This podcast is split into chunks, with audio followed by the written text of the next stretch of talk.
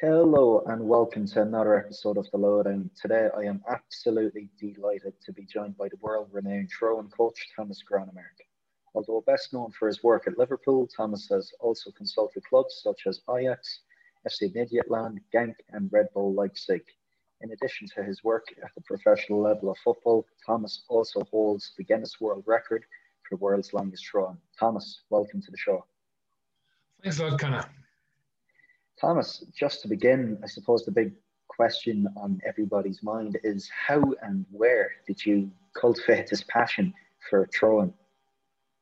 Yeah, first of all, uh, you, we have to go all the way back to the mid 80s, and I was, yeah, approximately 10 years old, born in 75. So um, I watched my big cousins um, play football, and, and yeah, you probably know if you have big cousins or brothers or someone, uncles or so family members you look up to, you're really thinking, hey, they're totally cool. And and two of my big cousins who played football, they they had a really good long throw in. So I was really fascinated by their long throw in, and and I started doing that myself as as a football player.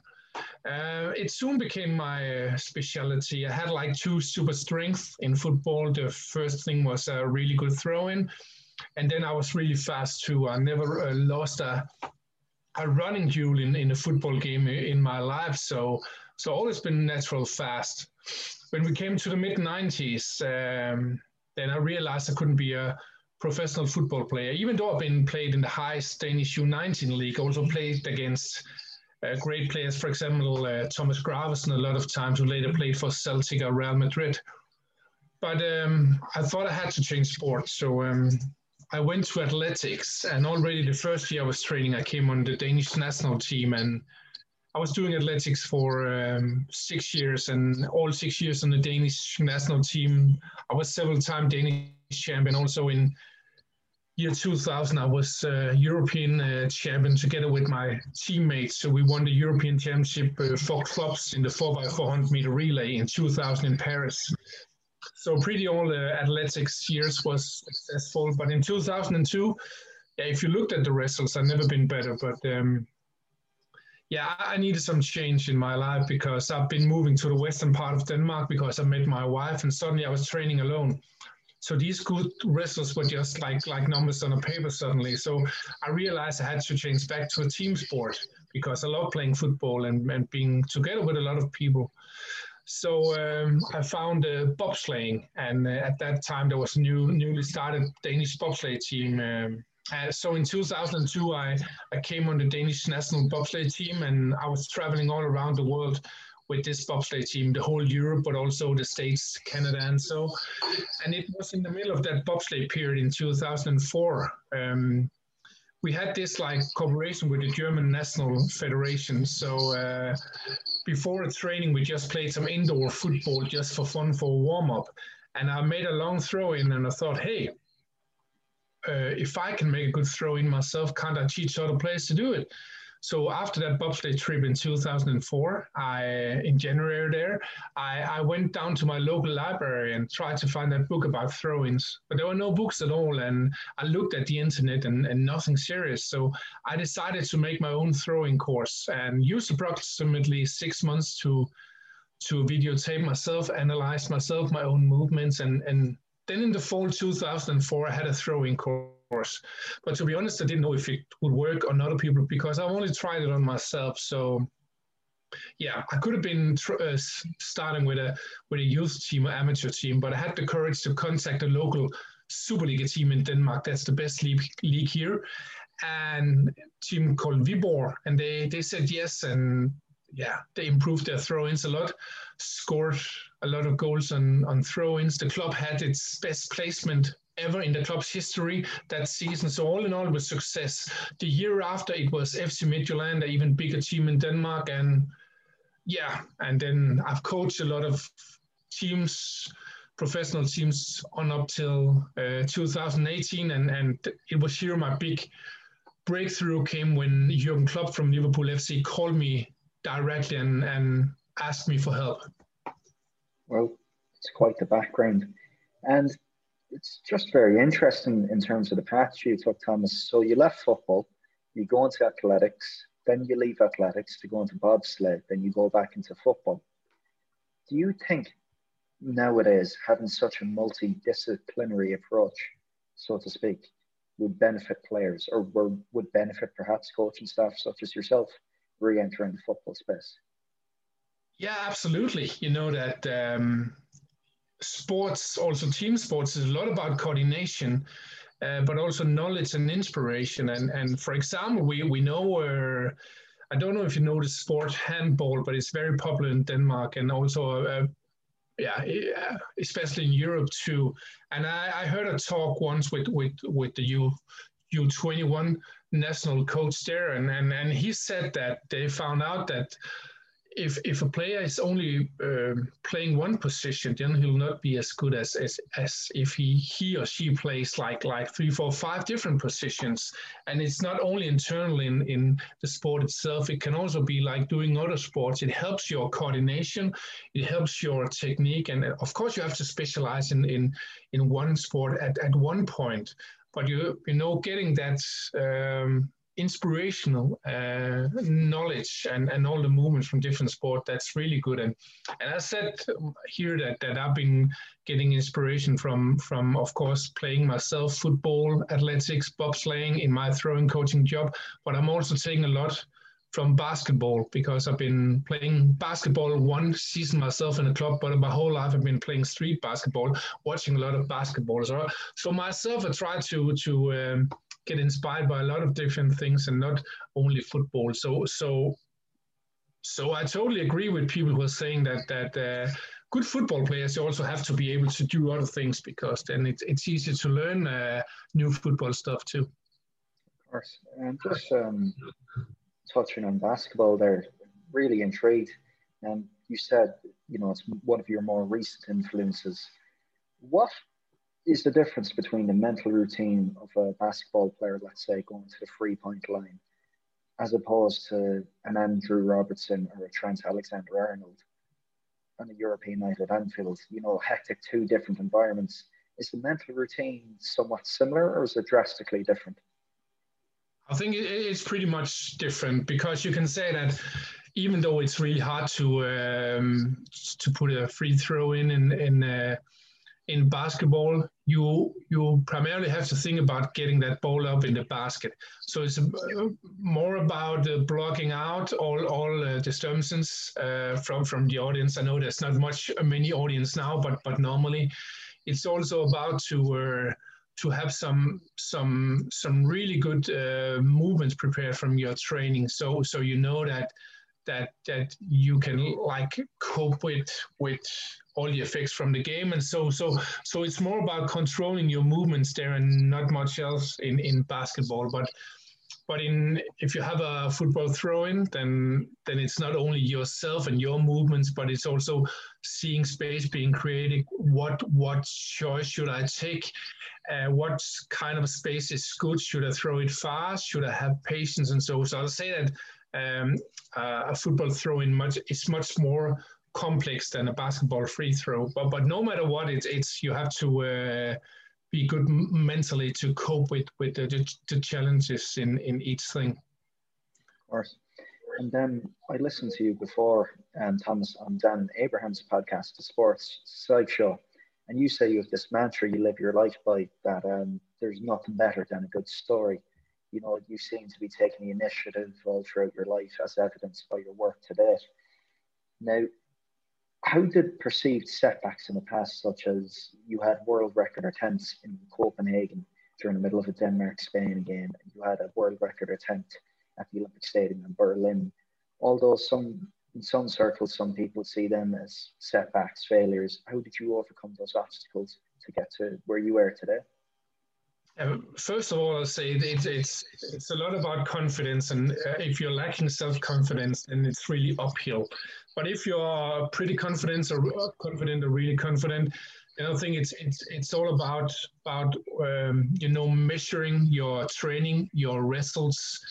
Um, for example, if, if, if you can see it goes upwards in training, it goes better and better. Your technique is better and better. For example, with my flip throw in there, uh, then you have confidence, and then it's all about how is the weather conditions, how did you cope with certain things, and and and you have to remember when I set the world record in throwing, I was a non-gymnast, so it's really, so it was really, um, it was really a big challenge for me. So so if I had like, let's just say I, had 30 flip throw-ins in a training, I'll probably from the start have like 29 really bad and then only one bad. And then you know it changed and changed and changed. So when i had my first world record attempt in 2008 in the national match between denmark and spain i wasn't at a really good level even though i, I if i had been lucky i could actually been uh, you know beating the world record there but at that time i, I if I again had like 30 attempts in training then i'll perhaps have like like 15 really bad 10 bad then three okay, uh, one good, and then one really good. I think that was 30. Um, so these numbers change and change and change. So are you good at measuring what is important, what kind of goals you have? Uh, then it's easier to cope with with uh, with a challenge or with a setback because some people look at it as setback, but actually, even though I only threw 44 meters at the first record attempt in in 2008 and still was over four meters from the world record. It was actually much better than when I started learning the flip throwing. A lot of people didn't know that. So, so, so, but it was like, like really an improvement for me. Then it's also a little bit like goal setting. One thing is to measure your performance in training. I also think it's setting realistic goals, but also set them in, in steps. And when I had, I had a, my very first, um, very first um, world record attempt was in a local football match here in my hometown, Skive. In uh, they played in the second league in Denmark. I knew I couldn't beat the world record at that time, uh, but I also knew that there was a European, not official European record, but I knew the, the European guy who had been throwing the longest. I also knew there was an unofficial Danish world uh, Danish record there. So I had this world record on 48.17, then had a European record on 64 something sorry, sorry, 46 something, and then um, then I had an official Danish record on on 42 meters. So when I did my first record attempt there, I knew that there was a good chance of at least beating the the Danish record. So even though I didn't beat the uh, world record or European record at the first try, I beat the Danish record. So it, it was still like you know a feeling of me going forward. So it's also about setting setting uh, goals, but also make them small enough to so it's realistic that you can beat them. Of course, you don't have to set them so small that it's it's easy to beat them. So so I took one uh, one step at the time. You can say that, and then you can say I've learned a lot about setbacks and and challenges, especially when I was a bobsleigh driver four years, like crashing a lot of times uh, coping with first of all mental difficult challenges because bobsleigh sports that's a crazy sport but we also have a gigantic workload with with a work day on 12 14 16 uh, hours per day with um, two times training but also in the in the evening repairing the sled and polishing the runners. And so so i've been i've been um, you know dealing with a lot of uh, challenges and for me, it's it's a normal thing to have a challenge. Also, we, we could talk all day about my challenges here, but just a, a thing like if you are an uh, innovator, if you're the first to do something like I am as a throwing coach, then there'll be a lot of people laughing about you. There's been a lot of people laughing about me in, in the football world. But you know, I didn't really care because I had the numbers, I had the data, I had the experiences. And you can say a lot of people laughed at me when it was revealed that I was a throwing coach for Liverpool. But this has changed um, a lot, and we are we are right now at, at a point where even the rival fans of Liverpool they, they are often saying, uh, "Couldn't they hire me?" And so because their team is, is really bad at the throw. Similar, yeah. yeah. So um, so you know uh, setbacks and challenges and so that's for me that's not not a negative thing. It's a it's a part of life no matter if you're going on work at work if you're doing sport or other things in life. So for me it's about how can you cope with these challenges? How can you make it better? Sometimes you have to say hey it's not me. Even though um, even though I've reached a lot of things in my life. There's also been things uh, I haven't done yet or said no to. So that's also um, that's also normal. So um, yeah. Superb. It's fascinating insight into kind of how you've reframed that obstacle, and you know, so to speak, another. I wouldn't say it's a criticism. Yeah, of course, it could be seen as a criticism being an overnight success. I mean, you're a guy who's left athletics, you've left bobsled, you set up your own throwing course in 2004. Fast forward 17 years later, yeah, of course, you're consulting seven or eight of European football's biggest teams. But during that time, also, you've obtained a Guinness World Record. You've done countless other things, which we'll speak about later on. But for me, Thomas, was there one breakthrough moment which catapulted you in front of Europeans, European, the European elite, so to speak? Was there one moments that caught the attention of coaches, of managers? I think the the moment where where the attention was caught is was I think you can take it back to June 2018, where a little tweet started everything. Um, uh, in in June 2018, there was a, a young player called Andreas Poulsen from FC Midtjylland who was sold to Borussia Mönchengladbach. I've been coaching Midtjylland for many years, and and uh, Andreas Poulsen, uh, he had improved his throwing for from uh, 24, 25 meters to 37.90 meters, so almost 14 meters. It's important for me to say uh, long throw-ins are only a small part of my throwing coaching, but but but but he was sold for approximately three million euros, three million pounds or so to. Um, to Borussia Mönchengladbach, and I was proud of him. So I wrote a tweet, "Hey, um, uh, proud of Andreas Poulsen, sold to Borussia Mönchengladbach, uh, improved his throwing almost 14 meters. And then there was a small uh, fan media from the Borussia area in Germany and and the Gladbach area there, and he he asked me, "Hey, can I write an article about you?" And and I said, "Yes, that that's okay. That was cool enough." We, I try to be open-minded upon people who are contacting me, and uh, then there was a, a, journalist from the German newspaper Bild who saw that article, and he called me and said, "Hey, can I make a, an article about you?" And of course, I said yes because Bild is is read by by millions of Germans every day. And the funny thing is that it was exact that article that both Jurgen Klopp but also Ralf Rangnick read. I think Jurgen Klopp it was somewhere in on vacation in Tenerife or so. so um, and and that article led to that that Jurgen Klopp called me in in, in early July 2018 and and yeah, of course, I was both surprised but also happy. I've, I've always dreamed about coaching the biggest clubs in the world, and our also always been sure about I would going to do it in some stage. But in 2018, I didn't know if it, if it would be in one year or, or 20 years. But I was sure that my knowledge could make a difference. So so when Jurgen Klopp called me, invited me to Melwood's training camp, uh, a training ground, uh, Melwood, and I had my first meeting, my first training already the day after the meeting, and, and after that we, we signed a contract and and I think of course, it was big for me that that I was coaching Liverpool FC. Uh, but the real change in the world regarding throwing and throwing coaching was when my job in Liverpool was uh, leaked in end of August 2018, and and from that uh, that time, um, you know, it all exploded. Since then, I've been coaching like approximately six, eight 10 professional teams all around the world per season. Uh, so I'm a freelance throwing coach, and yeah, so the interest has been uh, been really gigantic. I've been giving around, I think, 300 interviews the last two and a half years or so. So, so it's like, yeah, and it's all from smaller podcasts, but also to New York Times, BBC, Wall Street Journal, Forbes magazine. So, so, but it's also because people are one thing is that they're curious about what are you doing? It's a special job, perhaps the weirdest job in the world.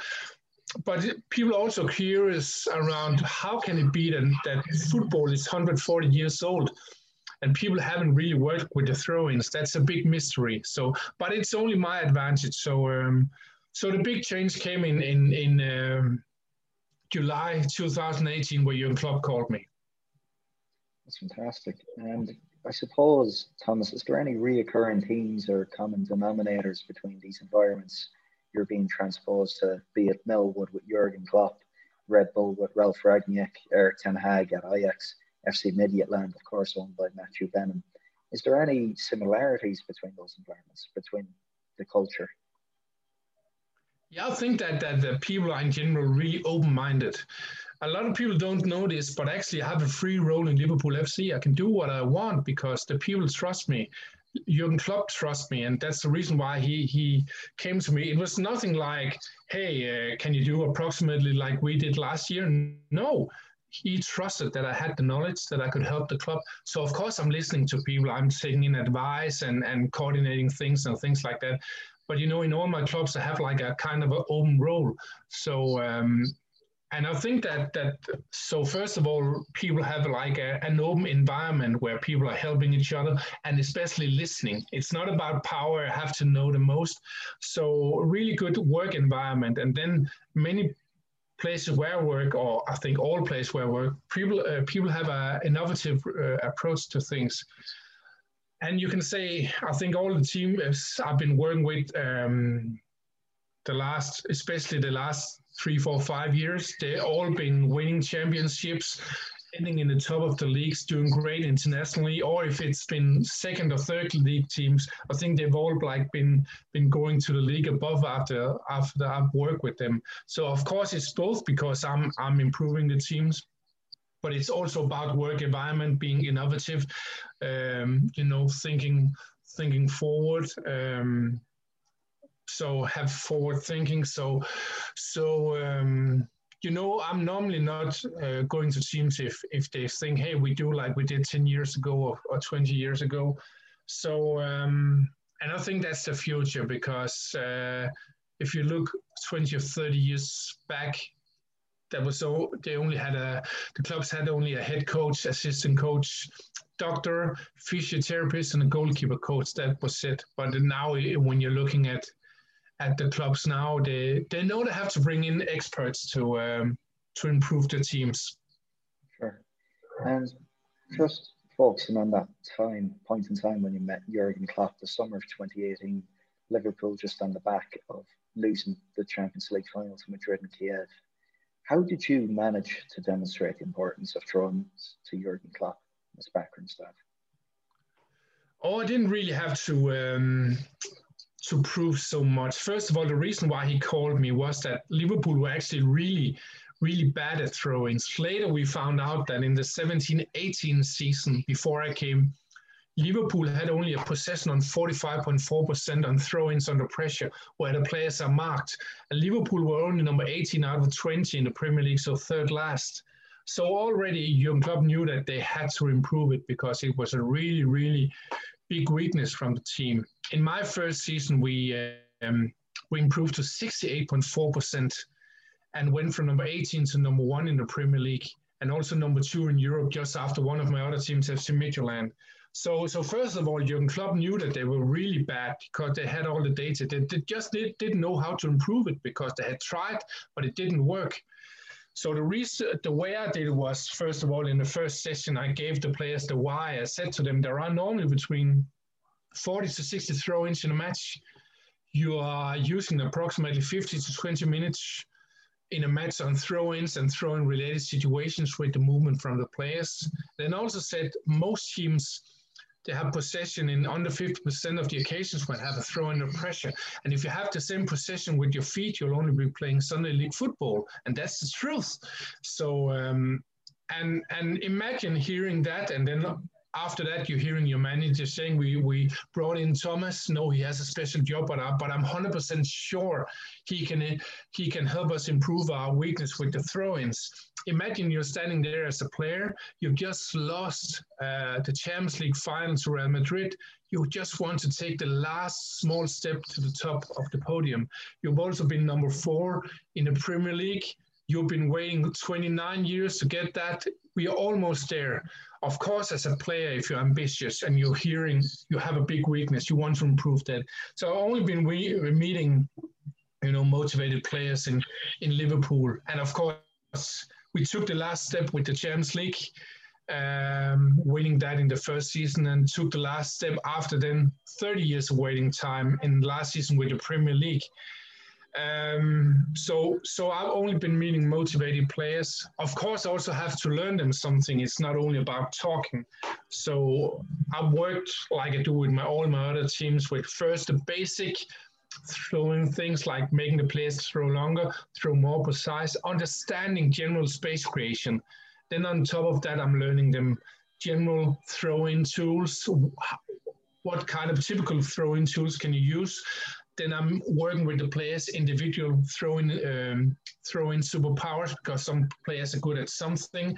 Then I'm working with three different zones, around 50 different throwing tools, and they are all about creating space. Um, and then on top of that, I'm learning the players to use their own fantasy and creativity and imagination. So in theory, there are millions of options when we have a throw in because it's not like a, a playbook in American football. The players are deciding themselves. So it's a little bit like tiki taka with Barcelona. They're they're not they're not saying, hey, Messi run there and another player run there, run there. No, they're building it up with small rondos over many years, and suddenly they can do everything. It's the same with my throwing coaching. In general, I'm saying I'm working with the players' throwing intelligence. So um, so that's the way I'm doing it in all clubs. So um, yeah, and I love it.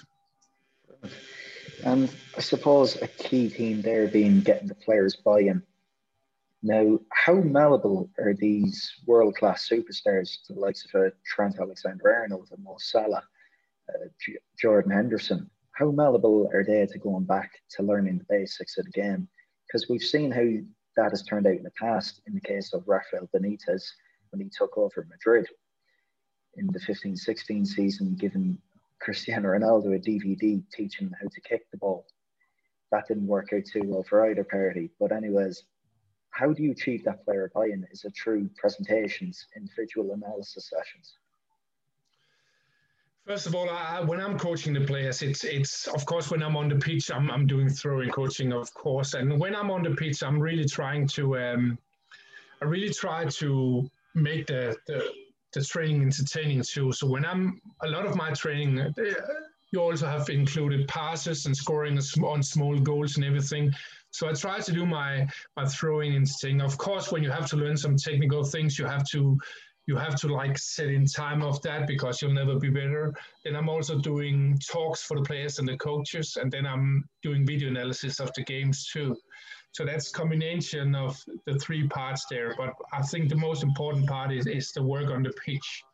And then I'll also say that, you know, if you're if you're bad at throwing, you sometimes have to, to work with with the very basics. And and because if you're not working with the basics, you'll never be better.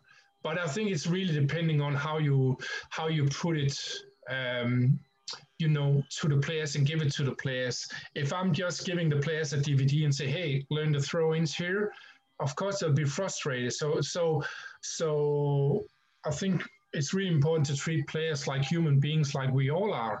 So, um, so, so we have to, uh, yeah, listen to the players. We have to make them motivated. We have to uh, also measure them because that's also a part of of um, of motivation that that you can feel your your being better. So either, for example, things like improving your throwing length. That's really easy to to measure, and most of my players are improving between five and 15 meters just with throwing technique, no physical training, with with video analysis too. Of course, sometimes like with with possession and uh, keeping possession, creating chances, scoring goals. That's a little bit harder to to uh, to measure. But but now with all the data we have now and possibilities for analysis, it's it's it's much easier. And then you can also say a sign that it's working is that one of the signs can be that you're winning matches and, and things like that. So so yes, but I think one of the most important factors is is player motivation because if you're only coming with a with a piece of paper or a sheet or try to show them show them something, it's it's much harder to um, to get the improvement. So yeah. Of course, fantastic insight. And then Thomas, um, diving deeper, I suppose, into the nitty gritty, the session structure. You've said before, of course, you're a freelancer. You can essentially do what you want, really, at Liverpool. So, would it be correct to assume that not every session is a rigid, let's say, match day minus five, we'll do 10 minutes. The next day, match day minus four, we do 10. Uh, the day before the game, we do another 10 minutes. And does it vary from opponent to opponent? Because, of course, you know, you could be coming up against the Leeds United with a heavy American pressing scheme, or perhaps a West Bromwich Albion playing at a low block. Will the contents of the session differ from session to session? Oh, it's not really depending on uh, depending on the opponents. Of course, I do. I, I do that in my analysis, you know. Uh, but the training, the training on the pitch is not like um, it's it's not depending on the opponent. First of all, I'm not uh, in my clubs every week because if I was that, I couldn't be a freelance throw-in coach. But for example, the last two seasons, I was visiting Liverpool uh, five times. So it's normally two, three, or four training days, and then it's not like like a normal set pieces that you do it before the match. No, often I'm doing it Monday, Tuesday, Wednesday, for example, the start of the week. And and then I'll also say the way I'm teaching throw-ins and throwing intelligence you can like like you said on every opponent. And and i'm coaching everything around the throw-ins you can imagine. Not only attacking throw-ins but also where the opponents have have a, have a throw-in. So so normally for example in liverpool we are beating the opponents with with 20 30 40 percent in throw-in possessions at throw-ins under pressure other games it's extreme. I can remember a game against Spurs where they had we had nine out of nine throw-ins under pressure possession, 100% possession. The Spurs had four out of 16, 25%. Of course, that was an extreme case there, but it's not unusual that we have these like 20 to 40%. And in in in some games, it's like making the whole difference. And but if you look over a season, it makes a big difference because one thing is that you're keeping possession yourself, creating chances, scoring goals after throw-in situations all around the pitch. But you're also preventing the opponents from taking the ball from you when you're out of balance, and so it's it's also give less goals for the opponent. So um, yeah, and can you take it from the opponent too? That's that can also be a, a, a scoring chance for you. So um, yeah. Superb, and of course you've worked with a broad kind of range of spectrum of clubs among Europe's elite. I mean, throughout your years as a throw-in coach, was there any particular game, pivotal game, or series of games where you were like, yeah, I really do believe my ideas now are firmly crystallized in players' heads? Um, case in point being last year, Liverpool's title winning campaign, you spoke about the Tottenham game. You've spoken previous podcasts before about the 2 1 victory away to Wolves. Is there any other particular instances?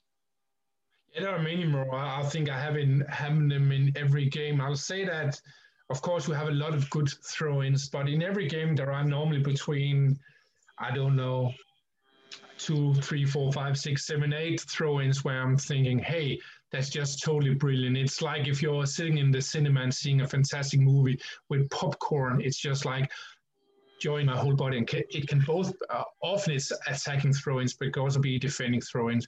But a lot of these throw-ins people don't see because people are only looking at at at, at where we score after throw-in situations. And a lot of these times when we're scoring the people people aren't even realizing that we scored after throw-in situation. It's mostly when we score after throwing at the uh, at the opponent's penalty area like against Spurs or Wolves or so the people see it So I have a lot of these um, moments where I think that's just fantastic. But I had that for many years with with or sorry for the third season here with Liverpool.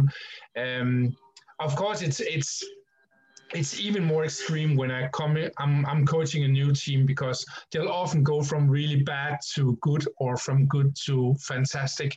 And especially in the start, I, I'm seeing this big change. Right now, I'm just getting used to that. We are having good throw-ins in Liverpool, but but still, I enjoy it. Brilliant. And then I know outside of football, Thomas, you do a lot of work as regards public speaking, and you recently even published a book on culture within the workplace and bringing joy into the workplace. Could you tell us a bit more about that? Yeah, first of all, I'll say the book is uh, only in Danish at the moment. Um, it's it's it's called in in English. It's called Lazy Energy with with the seven lazy principles, and it's a little bit like an ironic uh, book uh, about how it's not ironic, but you know, it, it's the, the, seven lazy principles is set with a with a kind of humor. So some of the lazy principles are, are, for example, let the others do the work, and it doesn't mean that that you shouldn't do anything yourself, but it's all about getting help when you have a challenge, for example.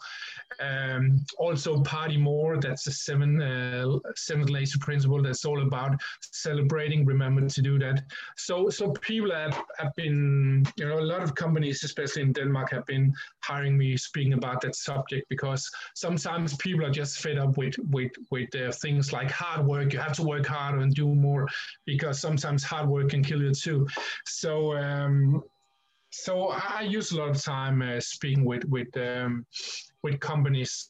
Um, did a lot of speaking for, for example, Lego, Novo, Siemens, and things like that. So um, so I really enjoy that. I, I, I, don't really have so much time as I used to uh, doing public speaking uh, because of my throwing, coaching, and traveling all around the world. But when I have the challenge, uh, chance to to speak for companies, I, I really love it because um, you know my my experience is not only from my book but also from my sporting background in athletics, bobsleighing, and and now uh, football as a throw-in coach can can. Um, inspire and make make a difference for companies too. So I love to do that. Superb. And then Thomas, for someone like yourself who's achieved so much in sport and outside of sport, I mean, a lot of people would be, you know, they would be quite content of just taking the foot off the pedal, so to speak. I mean, where do you get this abundance of motivation from? I'm, I'm just like uh, you know I'm, I'm a creative person I'm, I'm of course I do a lot of structure with my throwing coaching because I couldn't succeed if I didn't do that but but but you know from I'm a creative type and I have a lot of ideas uh, see myself also uh, as an innovative type too and I have all these ideas so you know I, I set all these goals and and I'm also thinking a lot of other things than than football and sports. So so no matter what I meet, I, I try to see if I can like reach something or get something out of my ideas and so so so for me it's just about having a lot of fun um, in life and and and for me I'm I'm never I'm never satisfied. It, I'm I'm not seeing myself as a perfectionist because I'm not at all, but it's more like that the playfulness, the creativity uh, leads me to to set a lot of uh, exciting goals, and that's what I think is it's it's fun in life. So um, so I think no matter what what if I in the future I'm going to work in some uh, innovation area of a of a of a company or something else, you know, I'll I'll just try to set new goals, cooperate with people, getting good relations and uh, giving value, and so so I think that's what brings me to uh, new places in life. So yeah. And finally, just to wrap up, Thomas, I mean, for someone out there, be it at the start of their journey or right now in the middle of their journey, following their passion be it a niche, irrespective of whatever industry, what advice would you have for them? First of all, I'll say be kind to people because uh, you you can sit uh, at your own office or in your own little room and be really really good but you'll never transfer your uh, your ideas and into the world if, if you're not having good relations with people. So be open-minded try to help people. Get help if you have a challenge because why why wait to to be better if there's a lot so much help out there? I'll also say be kind to everyone you meet not only the the important people the famous people. I try to get um, you know a lot of uh, knowledge and and good relations to to all people around me. Could be people i meet on the street. It could be a security guard and on on the football pitch when i'm training. So be open, open-minded, be kind, and then I'll say if you are passionate for something, and I think all people have a passion for something, go really deep, go really deep, be curious, try to find new angles and everything. So, so I think that's that's all in all my my best piece of uh, advice to people, and then um, have patience. Um, you know, I've been working with throw-ins for many years now. I had four years in bobsledding, I had six years in in athletics. You'll never, you know, you're not you're not going from from from scratch and then to fantastic in three weeks or six months. Keep on keep on uh, digging into the stuff, learn new things. So yeah. Uh, Thomas, it's been absolutely inspiring to speak with you. Um, I've got a lot of value from this. I'm sure, hopeful the listeners will too. Um, where's best for everybody to connect with you on social media? I'll say connect with me on Twitter, on LinkedIn, on Instagram. I also have a YouTube channel where people can uh, get some tips and tricks on throwing coaching. And then I also have um, I have some free drills on my um, my homepage, thomasgronnemark.com. Uh, it's my four best basic throwing drills, and already now there's been more than 4,000 coaches and, and, and players from all around the world who's been picking them up. So you can get them free. I'm getting a lot of good feedback. You can use these drills from all from U10, but also to pros. I'm using them for my pro teams too. So so go to thomasgronnemark.com or thomasgronnemark.com slash free, then you'll get them directly. So um, so yeah, say hello to me on on social media. Uh, then I'll be happy. Brilliant. Thomas, absolute privilege speaking with you today. Top man. Speak soon. Yeah, speak. Yeah, bye bye, Connor. Bye.